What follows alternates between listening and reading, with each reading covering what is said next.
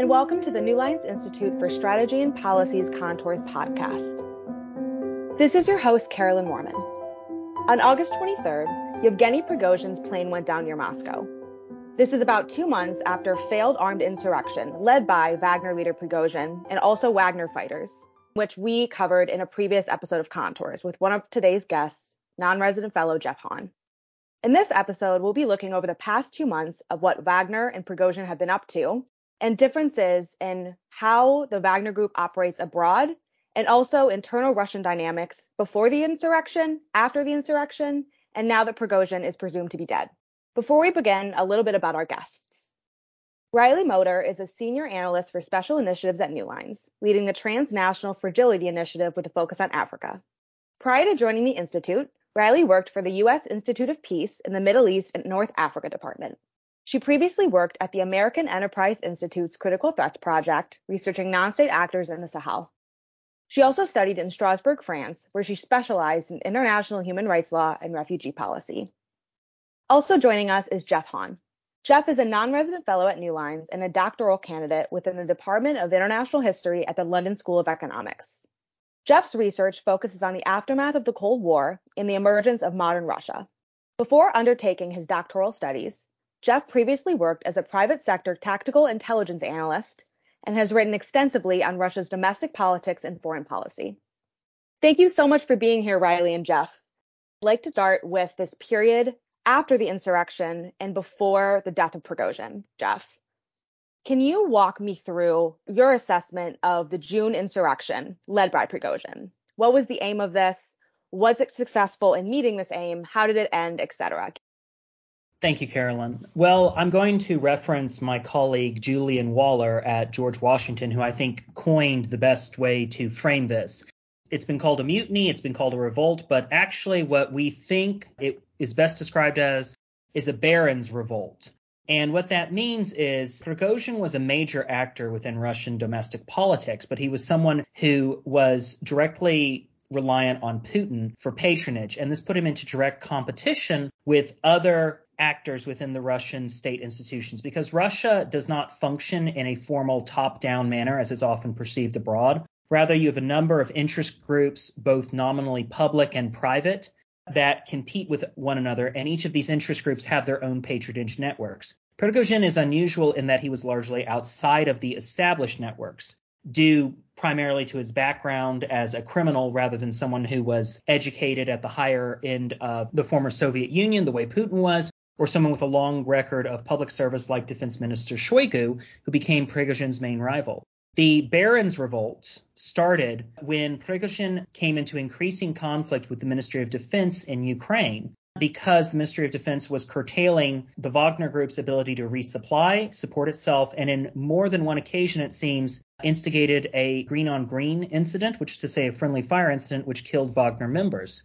Prigozhin finally lost his temper, seized Rostov-on-Don, which was the central headquarters and coordinating center, as well as the logistics hub for the Russian operations in Donetsk, Ukraine, and proceeded to drive towards Moscow with the stated objective of removing the defense minister and the chief of the general staff. Now, this ended rather abruptly in what we believe was a negotiated climb down, supposedly brokered by the Belarusian president Lukashenko. And there might have been some guarantees of safety. There might have been some agreements reached, but these would have been purely verbal agreements. And supposedly, what it looked like was going to happen was the Wagner Group and Prigozhin in particular were going to go into exile outside of Russia, Belarus specifically, where Lukashenko had agreed to provide them safe haven. And they would keep most of their light armaments, but turn over their heavy arms which included but not limited to several trucks, anti aircraft systems, and a main battle tank that they somehow got their hands on. And they would continue their overseas operations, but their assets and operations within Ukraine would instead be absorbed into the Ministry of Defense. And that's basically a summary of what happened in June. After this insurrection or this Barons Revolt, as Jeff called it, a lot of the world was watching to see if this was going to have any effect on what Wagner does globally. As we know, they're active in Ukraine, they're active in Syria, they have been in the past, but right now they're very, very active in multiple African countries. Riley, you've been following this very closely, and a lot of analysts are worried that after this insurrection, this was going to kind of reformat how Wagner is engaging within Africa and the countries it is involved. Did you ever share these concerns? Thanks, Carolyn. It's always a pleasure to be here with you. Quite honestly, no, I don't share these concerns. Wagner is not the first Russian PMC to operate in Africa or the Middle East. Its predecessor, Moran Security Services, was active in Sudan as early as 2010, operating one of their largest gold mines any kind of restructuring or consolidation of power after a coup, such as we saw earlier this summer, is not likely to have any significant negative impacts on operations. I think it's important to note that Wagner's control varies from country to country. The man in charge in Mali is not necessarily the man in charge for Central African Republic, and there is no traditional playbook. They just kind of show up and figure it out. And with that, having a centralized power, you know, in Russia or in the UAE or in Europe is not something that's ever going to operate well or function well with Wagner. I actually think we might see an uptick in operational capacity as Wagner elites attempt to recoup both financial and personnel losses they sustained in the ongoing war in Ukraine. It's estimated that Wagner has lost up to 50,000 troops in the war in Ukraine and uh, millions in revenue. And so, with this in mind, and after this Barons revolt, to use Jeff's term again, Jeff, what can you tell us about what Prigozhin was up to in this two month period in between the insurrection and his death? Was he trying to rebuild legitimacy with some of these African countries?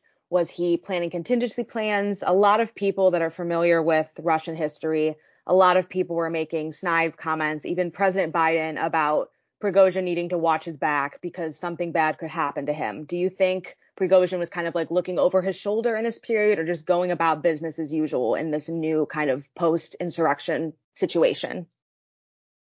Well, Carolyn, it's very hard to say. We can speculate, obviously, based on the available evidence. At one point, I did joke that Prigozhin sightings had become the Slavic studies version of Where's Waldo because he seemed to be popping up everywhere. He appeared on a video supposedly from the Wagner camp in Belarus, but then he later popped up at the St. Petersburg Africa Forum. So he seemed to be going all over the place. At the time, we know that the state was deconstructing his operations and assets within Russia, as Riley rightfully noted, it's unlikely that this change would have a long term impact on the operations of Russian PMCs or Wagner, whatever they're going to call themselves, but it certainly was having an impact on Prigozhin. And it's unclear what he was trying to do, but he certainly felt bold enough to travel into and out of Russia. It's worth noting that many people were commenting about how he should be looking over his shoulder, but this is a man who started his career during the 1990s in St. Petersburg when assassination was a common tactic both in organized crime and what we would think of as legitimate business, as well as government contract negotiations. So he had been looking over his shoulder since the 1990s and might have felt complacent. It is interesting the manner of his alleged death, which involved, at least according to Bellingcat's investigation, some sort of sudden accident with the aircraft he was on, was a very dramatic form of assassination. So it's likely he was taking precautions which precluded to a quieter or less dramatic death unless there was a deliberate effort to make a example out of him. But as to what his long-term plans were, we really have no idea and we likely will never know at this point. So you mentioned Jeff Bellingcat's investigation into the death of Prigozhin. And we even saw the Kremlin come out a couple days ago and say the plane may have been downed on purpose. What do you actually think happened? Do you think it's a fair estimate for people to assume that the Kremlin was behind this? And with that logic, what do you think the Kremlin was trying to do with assassinating Prigozhin or getting rid of him? Do you think they were just trying to remove this annoying leader and continue to reap the benefits that Wagner's exploits in Africa and globally give the Kremlin?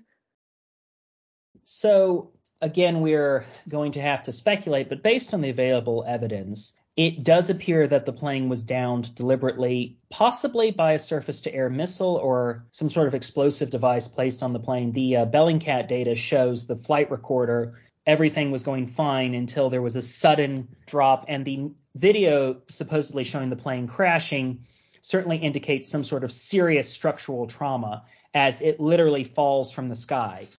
Some people have argued that there's evidence of a missile contrail, but it's also possible that it could have just been cloud cover. So It is interesting, though, that a plane crash was the manner chosen for eliminating him because if we recall during the mutiny, the Russian Air Force did suffer a number of casualties, at least three helicopters and a very valuable command and control plane were shot down by Wagner fighters.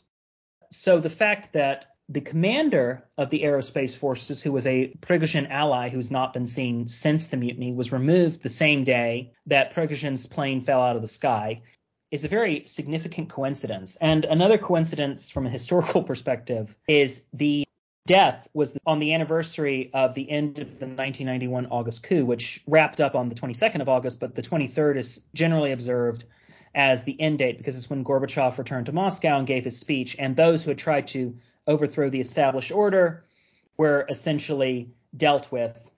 It's interesting to note, though, if we're going to pick on that thread, though, that the Putin regime has used violence, certainly has used violence, but it's always been very opaque and it's always been the byproduct of factional infighting, where there's been a lot of upset and anger by the regime for very prominent political killings former Prime Minister Boris Nemtsov, who was most likely assassinated by the Ramzan Kadyrov family for an unknown and probably unknowable reason, caused a significant backlash from the Kremlin against the Kadyrovs.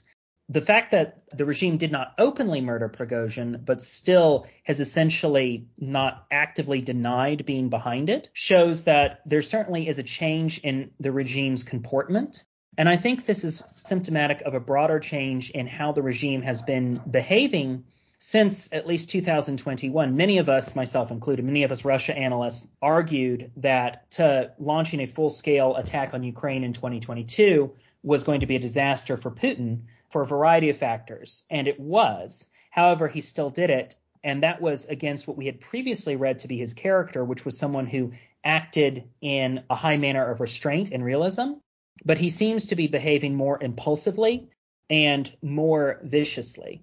It's unclear if the assassination was directly ordered. Putin's statement about this is what happens to traitors or something to that effect certainly seems to hint at the fact that Putin at the very least approved of it. In the past, though, the regime has conducted these assassinations by signaling that it's acceptable for a certain person to be eliminated. The specific instance that's been communicated to me is Putin will say, I don't care about this person his lieutenants will take that as a sign that it's safe to move against them. We think most likely the person driving behind the assassination was actually Defense Minister Shoigu, for whom Prigozhin was a much bigger threat than Putin himself, as Shoigu is the long serving defense minister and essentially controls the Ministry of Defense bureaucracy, the same bureaucracy which is trying very hard to assert control over Wagner's operations both within Russia and abroad, either directly or by proxy. And by proxy, I mean putting people who have relationships or loyalty to people within the military who might not actively be in the military themselves, retired or former service, in positions of command and control in Wagner assets. We don't know how that's going to play out. And as my colleague Yakov Fagan noted, the military bureaucracy is very inflexible and unimaginative and almost completely devoid of initiative. So we don't know what the long term endpoint of this will be but it certainly shows an internal realignment in the regime and sets an example to other would be pretenders, other would be unhappy barons, and once more asserts the state's primacy over non state actors, even those who are affiliated with the Russian regime, because this has always been a key point of Putin's regime the primacy of the state above all else. We all remember when he first came to power, his first major campaign was to, quote, tame the oligarchs by reasserting the authority of the state, making it clear to the oligarchs that they answer to the state, the state did not answer to them. And this is just a much more violent and sudden reassert, reassertment of that same dynamic. And so I think with that, it's a good point to transfer over to looking once again at Wagner's activities abroad and in Africa Riley, in your previous answer, you stated that you didn't think Wagner's activities would change that significantly after the insurrection. Does this death, his assassination, if we can call it that, change this calculus? And do you foresee in the future Wagner becoming more decentralized now that Prigozhin is dead? Or do you see, as Jeff mentioned in his answer just now, do you see this as a chance for the military bureaucracy to replace Prigozhin with someone potentially closer to the Kremlin and easier to control? What do you see next for Wagner with this? Thanks, Carolyn. Again, a very timely question. So I think a lot of this is, as Jeff put, is still very much so up in the air. We're not going to have a definitive answer on this podcast, or maybe not in the next few weeks. I think a key point of this, though, is that Wagner's success as a form of Russian foreign policy is their ability to work outside the official state. And through that, they are provided deniability by the Russian government. So basically, We've talked in previous podcasts about the kind of cycle of abuse that Wagner's created in countries like Mali and the Central African Republic, where they enter a country under the pretenses of security support, counterterrorism missions, however, then actively target civilians, which encourages more rebellions and active Islamic insurgencies, which then creates a reason for Wagner to continue their employment. That has always been denied by the Russian government. They have never actively claimed that, you know, Wagner is acting on Russian authority. And that is a key component that they would like to maintain. So, looking at if there's going to be a choice, there's been quite a few names thrown out. One of them was a former defense minister to replace Prigozhin. That may be so, and Putin may be trying to align somebody at the head of Wagner who is more aligned and less confrontational with the Russian state However, I don't see him fully taking Wagner into the official state capacity of the Russian government. Further to that, any kind of decentralization may happen, it may not happen. I think if we are to see a decentralization, it's going to be purely because of the vast nature of their activities in Africa. They are involved in everything from counterterrorism missions to political support to mining of natural resources. It's very difficult to try to centralize any of that. So yeah, I think it's up in the air and I think it's kind of a stay tuned situation. However, I don't see the model in which Wagner has created in Africa changing anything for future PMCs or iterations of Wagner's operations. So with that in mind, I'd like to follow up with that response, Riley, and ask what ramifications you see this kind of situation having on African countries currently deploying Wagner and what options do the US government and the international community have to not only get Wagner out of these countries and out of their role of destabilizing the African continent, but also to kind of rebuild the stability of these countries that are employing Wagner so they no longer feel the need to invite this group into their countries? Yeah, unfortunately, that is the question on every policymaker's mind right now. So let's break this question down a little bit. Essentially, we've established that we think it's going to be business as usual for Wagner in Africa, and any kind of decentralization may or may not occur. It may or may not go away. Russian PMCs in the future of Wagner are going to continue and are in pre-existing structures that carry out illicit activities. So looking at this model, I think there's two ways that the United States can tackle this. One, stop using sanctions. Sanctions are not working the Russian PMCs, Wagner, and any future or former iterations operate with extensive shell company networks. Right now, I think there's on the list about 64 shell companies that Wagner is affiliated with or directly tied to. And that doesn't even include the ones that the US government hasn't tracked. So, what this whack a mole model of sanctions, of sanctioning, say, Dimacor in the Central African Republic or Midas, also a mining company, just means that they're going to pop up another shell company, funnel funds back that way the United States needs to take a firmer hand in where these funds are going to. They're being circulated in the United Arab Emirates. They're going into Western Europe. And one way to do that, and Jeff Hawn and I actually consulted on this policy recommendation thoroughly before drafting an outcoming report, is to rewrite the United States American Racketeering Act to target individuals and companies who are actively financing and exploiting resources from Africa. RICO's in the past has had some success with FIFA. Uh, when FIFA went a little haywire earlier in 2015, 2016, has the ability to go after larger individuals at play. I also think that the US government needs to put some heavier pressure on some of our allies that are allowing these funds to pass through their banks, you know, the UAE in particular. That would be a really great place to start. Additionally, I think we need to work on capacity building. We need to find solutions for these countries besides sanctioning them, besides outlawing Wagner, besides labeling them a foreign terrorist organization, because that creates ripple effects, which create power vacuums, which causes malign actors to fill them, such as Russia and China we need to address the root cause for why these countries are turning to them to begin with. And one of those reasons is their accessibility, their ease of operational capacity. There's not moral baggage that comes with them. And, you know, I know that we don't want to set the bar so low that we're actively supporting autocratic regimes, but if we are invested in these people and in proper democratic governance, We need to start supporting education reforms, DDR, demobilization, de-radicalization, and reintegration processes, good finance, economic development, and processes that are sustainable and not just and inject a foreign direct investment and then pull out. Lastly, I know I've been on a little bit of a soapbox rant here. I think we need to start holding our, our European allies responsible for their activities in Africa, specifically looking at the French. The French have historically been involved in a lot of these countries providing counterterrorism support, and due to increasing pressure and both domestically and internationally, they have begun pulling out of Africa. We saw them pull out of Mali, they've pulled out of the Central African Republic, and they are pulling their investments, both private and government. So an option there is, you know, encourage the French government to stick it out. You know, when they pull out, they take all of their toys with them. And that's something that's causing, again, a vacuum and a space to be filled by malign actors not to call out the French too harshly. I do love the French. I'm sure the French love New Lines Institute as well. Thank you, Riley, for your really wonderful answer. And I think I speak for all of the listeners that we're very excited to read this report that you mentioned when it does come out and hear more about what the U.S. and the international community can do to counter Wagner and to work on capacity building in these African countries. Jeff, I want to direct this final question to you and talk about the Russian state itself and how this insurrection, this Barons revolt, as you called it earlier, and now Prigozhin's death will be affecting Russia internally and the global view of the Kremlin itself. In the episode that we did of contours right after the insurrection, Jeff, you said this quote, Putin's infallibility has been called into question for the first time in a long time.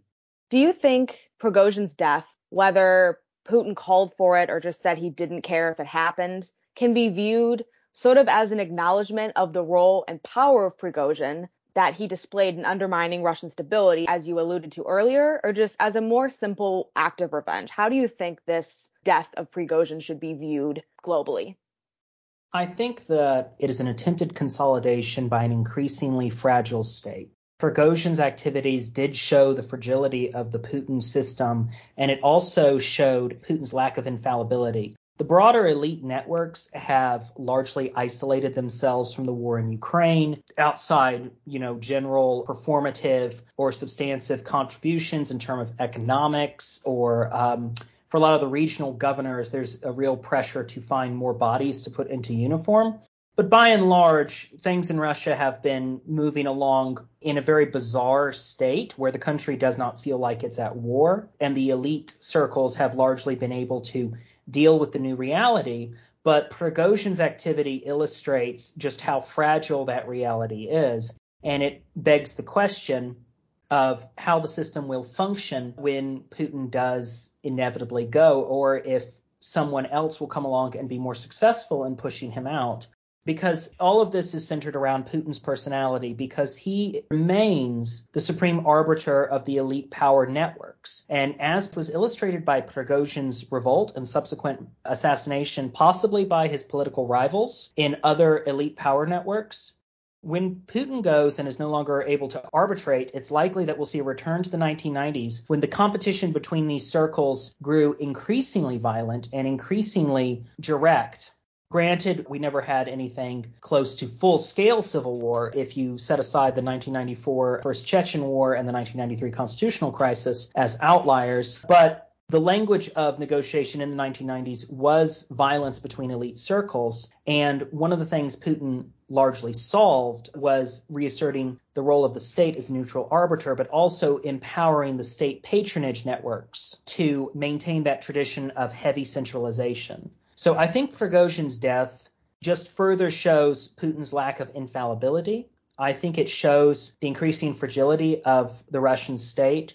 And I think it will not take much, one way or another, for that state to start to shatter and the veneer of stability and order that it's currently existing under to come crashing down. We will see what the long term outcome is. There's many developments which are worth watching. Russia has local elections coming up, and in several places, unless there is more blatant fraud than we've seen in a very long time, there looks to be a number of outside candidates who are going to try to challenge local elite networks. My colleague Leyla Latypova from the Moscow Times wrote a very interesting article on this that just came out a few days ago. And more interestingly, as the war has gone on and the central government has increasingly run short of resources, it's touched off greater competition between elite networks, the security services, the National Guard, the military, but also subnational elite networks. And the Russian state has had to devolve power to these subnational networks. Now, after the mutiny, Parliament passed a law that allowed local governors to raise their own private military formations to help with the war effort or to help with local security.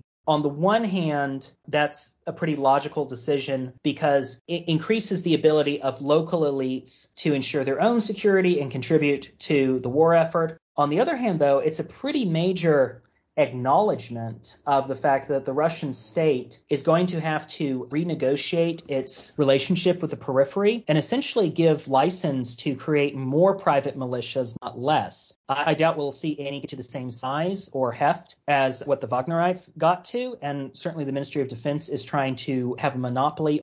Yeah, Prigozhin's life and death is illustrative of the Putin regime because, as Putin admitted, he and Prigozhin had known each other since the very beginning of the new Russia in the 1990s. And in many ways, they are two sides of the same coin of how that new Russia evolved. The violent criminal entrepreneur and the former security man who was in many ways a violent political entrepreneur. And now Prigozhin is gone, most likely. I'm going to say there's a 99% chance. And Putin's still there, but for how much longer? And then the question becomes what comes next for Russia and for the region and for the world? And that is a question I am trying very hard to answer, but it is very difficult at this point. So I'll get back to you on that. Yes, please do get back to us. I'm sure the whole world will be very curious to see what comes next after Putin. And as you mentioned, these elections and what they bring for Russia and its internal dynamics with the patronage networks that are very important to the state. I want to thank both Jeff and Riley for appearing on the episode today. To our listeners, thank you for listening to this episode of Contours. You can check out further analysis into geopolitics and U.S. foreign policy at www.newlinesinstitute.org. All the best!